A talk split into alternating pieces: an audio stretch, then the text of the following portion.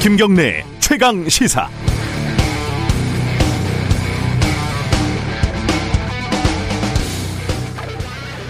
코로나라는 놈은 정말 어, 시계처럼 정확합니다. 우리가 1년 가까이 이, 이 놈을 지켜보지 않았습니까? 잠깐 풀어놓으면 금방 100명, 200명, 300명이고 다시 조이면 어렵게 어렵게 두세 달 걸려서 한 100명 밑으로 떨어지기도 하고요.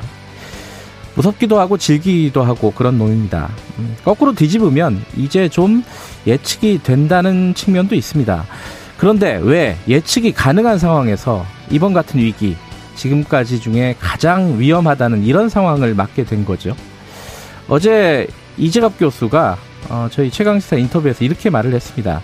10월 중순에 2단계에서 1단계로 낮출 때 조건을 충족하지 않았는데 그러니까 100명 넘게 나오고 있는 상황이었는데 급하게 낮췄다는 겁니다. 그 이유는 간단합니다. 경제 때문이죠. 당연한 결과로 한 달여 만에 다시 원점으로 돌아왔습니다.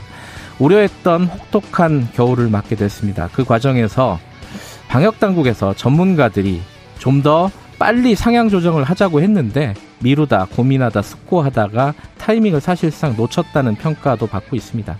다시 되돌아가려면 얼마나 더 걸릴지 모릅니다. 아이러니하게도 서민들, 자영업자의 타격은 더 커지게 됐습니다. 이재갑 교수의 고언은 딱 두 가지입니다. 첫 번째, 위기 상황에서 정치적인 고려보다는 전문가들의 의견이 빨리 반영되는 시스템. 그리고 상황이 좋아지면 위기 상황을 준비하는 구체적인 계획과 행동을 해야 된다는 것. 우리는 이 코로나 이놈을 데리고 적어도 1년 넘게 앞으로도 살아야 합니다. 더 이상의 판단 미스는 이제 능력으로 보일지도 모르겠습니다. 11월 24일 화요일 김경래 최강시사 시작합니다.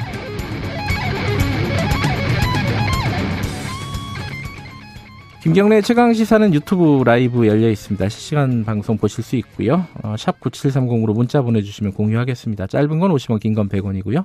스마트폰 콩 이용하셔도 좋습니다.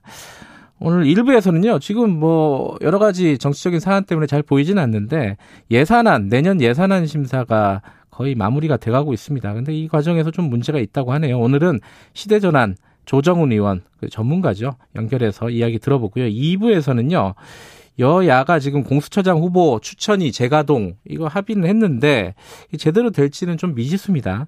오늘은 국민의힘 김기현 의원에게 야당 입장 좀 들어보겠습니다.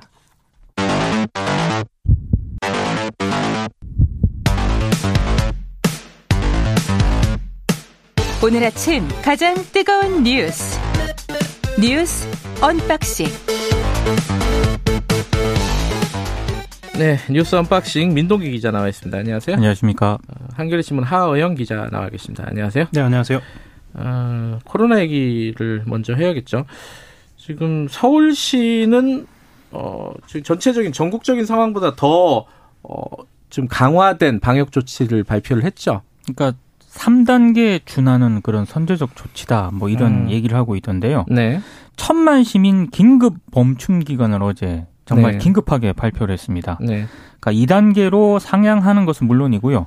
10대 시설에 대한 서울형 정밀 방역을 시행하겠다라고 밝혔는데 특히 뭐 교회라든가 콜센터 있지 않습니까? 예. 시설별로 추가 지침을 적용을 하고요. 10인 이상 집회 금지 그리고 대중교통 감축 운행 등도 다시 시행하겠다라고 밝히고 있습니다. 정부가 얘기하는 지금 2단계도 오늘부터 시행인 거죠? 그렇습니다. 네. 어, 서울시가 얘기한 거는 구체적으로 어떤 조치들이에요?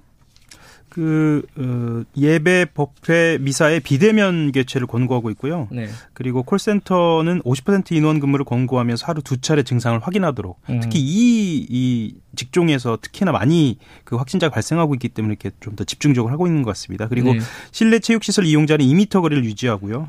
무도장은 집합 금지 대상이 됩니다. 그리고 식당 카페에서는 주문 차례를 기다릴 때 1미터 이상 간격을 두도록 뭐 이런 조치들이 네. 시행되고 있습니다.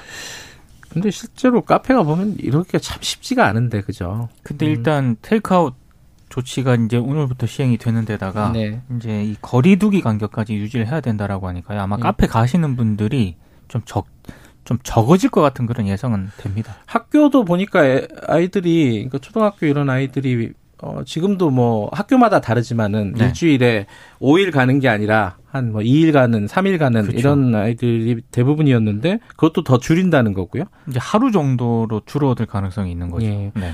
어린이집은 완전히 휴원에 들어가는 건가요? 지금? 그러니까 서울 시내에 어. 한 5,380개 정도 어린이집이 있는데요. 예. 이 24일, 그러니까 오늘부터 휴원에 들어간다는 거고요.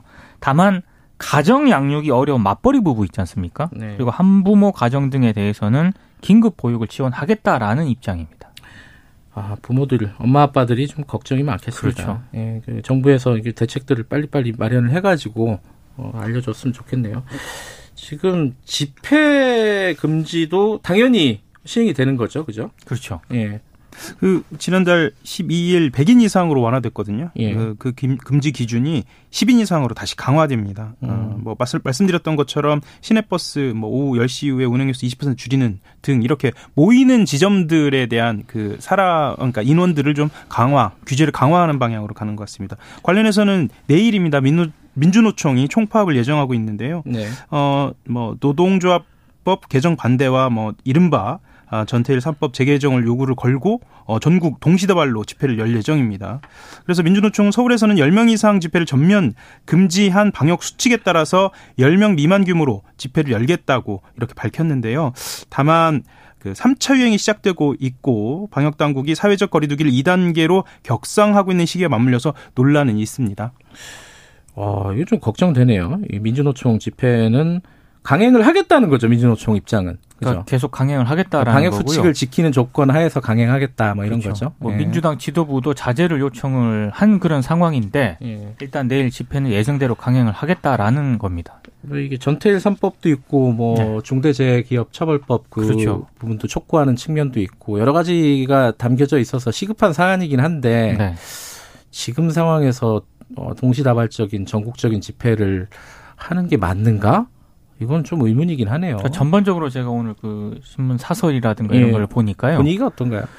보수 진보 이걸 막론하고 예. 조금 자제를 해야 되는 게 좋지 않겠느냐라는 그런 좀 의견을 좀 피력을 하더라고요. 예, 조직 입장에서는 참 어려운 결정이긴 그렇죠. 해요. 네, 네. 원래 원래 이제 코로나가 이렇게 심각해질지 모르고 예정을 했던 건 당연한 거고 네. 그대로 이제 가는 건데 이거를 굉장히 1년에서 중요한 사안인데 그 네. 중요한 사안을 미룬다는 결정을 하기가 쉽지는 않은 건 이해는 돼요. 이해는 되는데 네. 지금 상황은 좀 다르죠. 그죠? 그러니까 오히려 뭐 요구라든가 음. 국민을 설득하는 그런 방식에 있어서도 네. 지금 시점은 매우 좀 안 좋은 것 같다라는 그런 취지의 사설 칼럼들이 좀 있는 것 같습니다.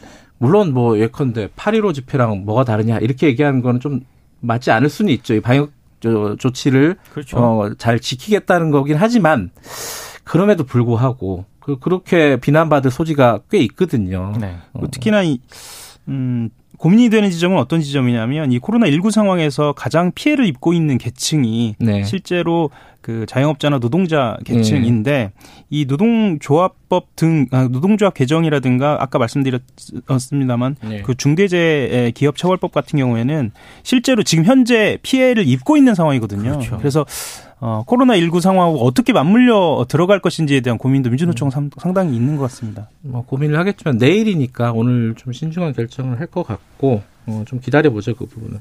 코로나 관련해 갖고 요거 요거 재밌더라고요. 이 항체 조사를 계속 하잖아요 우리가 주기적으로. 네. 근데 어떻게 나왔어요 이거는? 아 근데 약간 이게 우려가 되는 게요. 네. 항체 조사 어제 그 중간 결과를 발표를 했는데 네. 지난 9월과 10월에 군 입영 장정들 있잖아요. 예. 한 6,859명을 대상으로 이제 진행을 했는데 이제 조사하기가 쉬우니까 그죠 모여 네. 그렇죠. 있으니까 하는 뭐, 건데. 근데 이게 우려가 되는 게 양성 반응을 보인 사람이 25명이었는데 예. 문제는 이 중에서 지역 사회에서 진단이 되지 않았던 사람이 15명이나 됐다는 겁니다. 그러니까 미진단 항체 양성률이 0.22%로 나왔는데요. 이게 일반 국민 1,379명을 대상으로 이제 또 비슷하게 조사를 진행을 했거든요. 음. 이때는 0.07%가 나왔습니다. 그러니까 젊은 층, 더더군다나 입영 장정의 미진단 항체 양성률이 일반 국민보다 3배나 더 많다는 그런 얘기인데 음. 어 이거는 조용한 전파라든가 또 젊은 층이 또 확산을 또 급속하게 시킬 수가 있잖아요. 네. 그런 부분에 있어서 상당히 우려가 되고 있습니다. 그 최근에 보니까 이 원래는 예전에는 우리가 보통 노년층이 확진자들이 많았잖아요. 음. 근데 최근에는 젊은층 확진자가 꽤 많더라고요. 이건 좀 달라진 것 같아요, 좀 음. 양상이. 이게 그 어, 방역대책본부가 공개한 지난 네. 15일에서 21일 신규 확진자 연령별 분포를 보면은요. 예. 20대가 17.8%로 가장 높습니다. 그러니까 이게 좀 의외의 결과예요. 그렇죠. 예. 네. 그래서 이거는 이제 조용한 전파. 그러니까 어 본인이 걸린 것을 모르고 모르죠. 예, 네. 모르고 조용하게 전파되는 것을 의미할 수도 있거든요. 네. 그래서 우려가 더 높은 상황입니다. 그 더군다나 이제 젊은 층은 활동 반경이 넓잖아요. 동선이 그렇죠. 좀 복잡하고 네. 여기저기 많이 다니기 때문에 대중교통도 많이 이용하고. 그럼요. 예. 이 노년층하고 또 다른 양. 이 노년층은 이제 시사율이 높아가지고 걱정인 거고, 네. 그죠. 젊은 층은 한번 걸리면은 다른 사람들한테 감염시킬 그렇죠. 우려가 높다는 거. 여러 가지로 상황이 안 좋은 거고 지금까지 한 근 열 달 정도 코로나 상황에서 가장 위험한 상황이다 지금이. 예. 그거는 맞는 것 같습니다. 이번에 어, 2단계로 올리면서 뭔가 좀 어, 고삐를 쫙 죄야 되지 않을까라는 생각이 듭니다.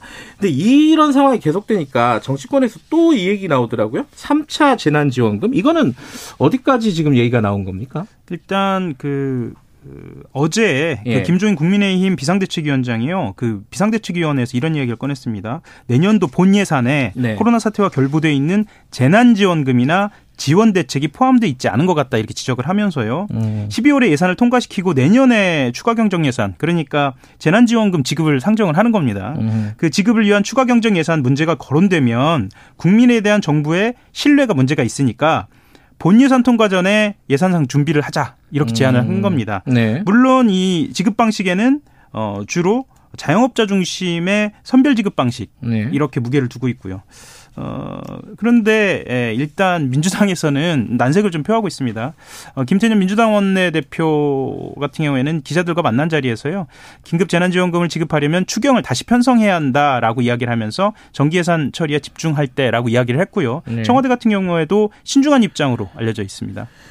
음, 근데 이제 여당에서도 이재명 지사 같은 경우는 또 이제 적극적으로 지원을 해야 된다. 뭐 이렇게 입장을 냈죠. 그러니까 원래 이 이재명 지사가 좀 가장 적극적인데요. 그렇죠. 이미 SNS에 어, 구체적으로 입장을 내놓았더라고요. 그러니까 음. 12월은 시간상 어렵고 내년 2, 3월이 되면 이제 선거 분위기로 가지 않습니까? 네. 그러니까 1월에 재난지원금을 지급하는 게 적절하다 이렇게 얘기를 했고요. 네. 국민의 삶이 당분간 더 나빠질 것이 분명하기 때문에 향후 3, 4차 지원이 불가피하다. 음. 경제 효과 등을 고려할 때 이번에 3차 지원을 만약에 한다면 반드시 소멸성 지역 화폐로 전 국민에게 공평하게 지급하는 재난 기본 소득 방식이어야 한다. 이렇게 강조를 하고 있습니다. 평소에 지론이죠. 지론이죠. 예, 네. 예, 이재명 지사. 근데 이게 이제 여당에서 이렇게 신중한 입장을 하는 게 예산상에 지금 추진하고 있는 뭐 예컨대 뭐 뉴딜 어 이런 부분들 디지털 뉴딜이나 뭐 그린 뉴딜 뭐 이런 부분 한국판 뉴딜에 이거를 깎고 요 재난지원금을 올리려고 하는 거 아니냐 뭐 이런 생각 때문인가 같기도 하고요. 예, 예산에 대한 어깃장을 놓는 게 첫 번째고요. 예. 예, 뭐 가능하면 깎겠다 이런 그 야당의 속셈이 보여서 그렇죠. 어, 여당은 그렇다라고 이야기를 하고 있습니다. 음, 이것도 근데 아마 요번 상황이 요번 위기 상황이 코로나 위기 상황이 길어지면은 당연히 이 얘기는 나올 거예요. 그렇죠. 그렇죠. 어, 네. 자영업자들 피해가 심각하기 때문에 그 부분은 좀 나올 것 같은데 이것도 조금 더 봐야겠네요. 이미 이- 지금은 이제 아이디어가 나온 차원이고 본격적으로 논의가 된 건 아니죠. 그렇죠. 네. 예. 다른 소식 좀 알아보죠. 공수처장 이거 추천위원회가 사실상 중단, 종결 뭐 됐었잖아요. 뭐라고 표현해야 되나 이거? 근데 다시 열리게 됐다고요? 그러니까 이제 박병석 국회의장 주최로 어제 여야 원내대표가 만났잖아요. 네. 그래서 국회에서 1시간 정도 넘게 논의를 했는데 추천위원회 회의 제기에 일단 합의는 했습니다. 네. 그러니까 4차 회의가 내일 아마 개최가 될 가능성이 높은 상황인데요. 네. 일단 야당은 지난번 심사에서 적임자를 뽑지 못했기 때문에 후보 재추천 등 모든 것을 원점에서 재검토하자 이렇게 주장을 하고 있고요. 근데 여당 같은 경우에는 기존 10명의 후보 가운데 결정을 해야 한다 이런 입장입니다.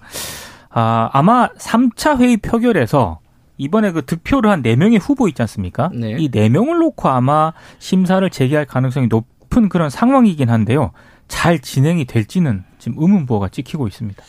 야당 입장은 크게 변한 건 아니잖아요. 그죠? 예, 전혀 변한 거는 없습니다. 예. 다만 이런 고민은 좀 있는 것 같습니다. 국민의힘 입장에서는 무조건 반대하기만 하면 그러면 결국은 통과된다. 이런 경험이 있지 않습니까? 음. 이 법안이. 그래서 그런 것도 하나 하고 또 이제 그 어깃장만 놓고 대안이 없으면 이게 또 여론이 조져지지 않는다라는 것도 있고요. 그래서 일단은 좀 시간 끌기를 하되 네. 어, 협의를 하는 방향으로 가지 않을까라는 전망도 있습니다. 음, 그러니까 야, 야, 야 당 입장은 될 때까지 논의하자 이거고. 예. 그렇죠. 근데 후보를 그대로 놔두고 될 때까지 되겠나 싶기도 하고요. 지금 네. 상황에서. 네. 그러면 야당이 어쨌든 어 여당이 추천한 공수처장 후보 말고 뭐 대한변협이라든가 이쪽에서 추천한 제3자 쪽에서 추천한 쪽으로 표를 줘야지 이게 합의가 가능한 거 가능한 거 아니겠습니까? 예, 그렇죠. 그럴 가능성이 얼마나 될지 이거는 저희들이 2부에서 김기현 의원에게 직접 물어보도록 하겠습니다.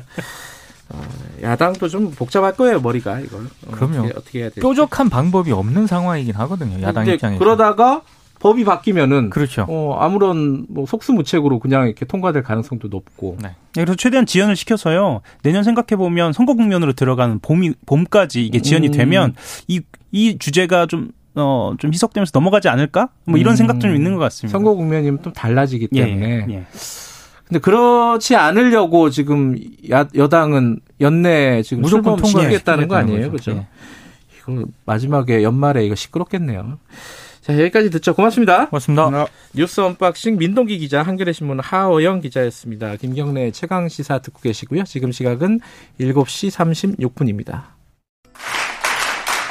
최강 시사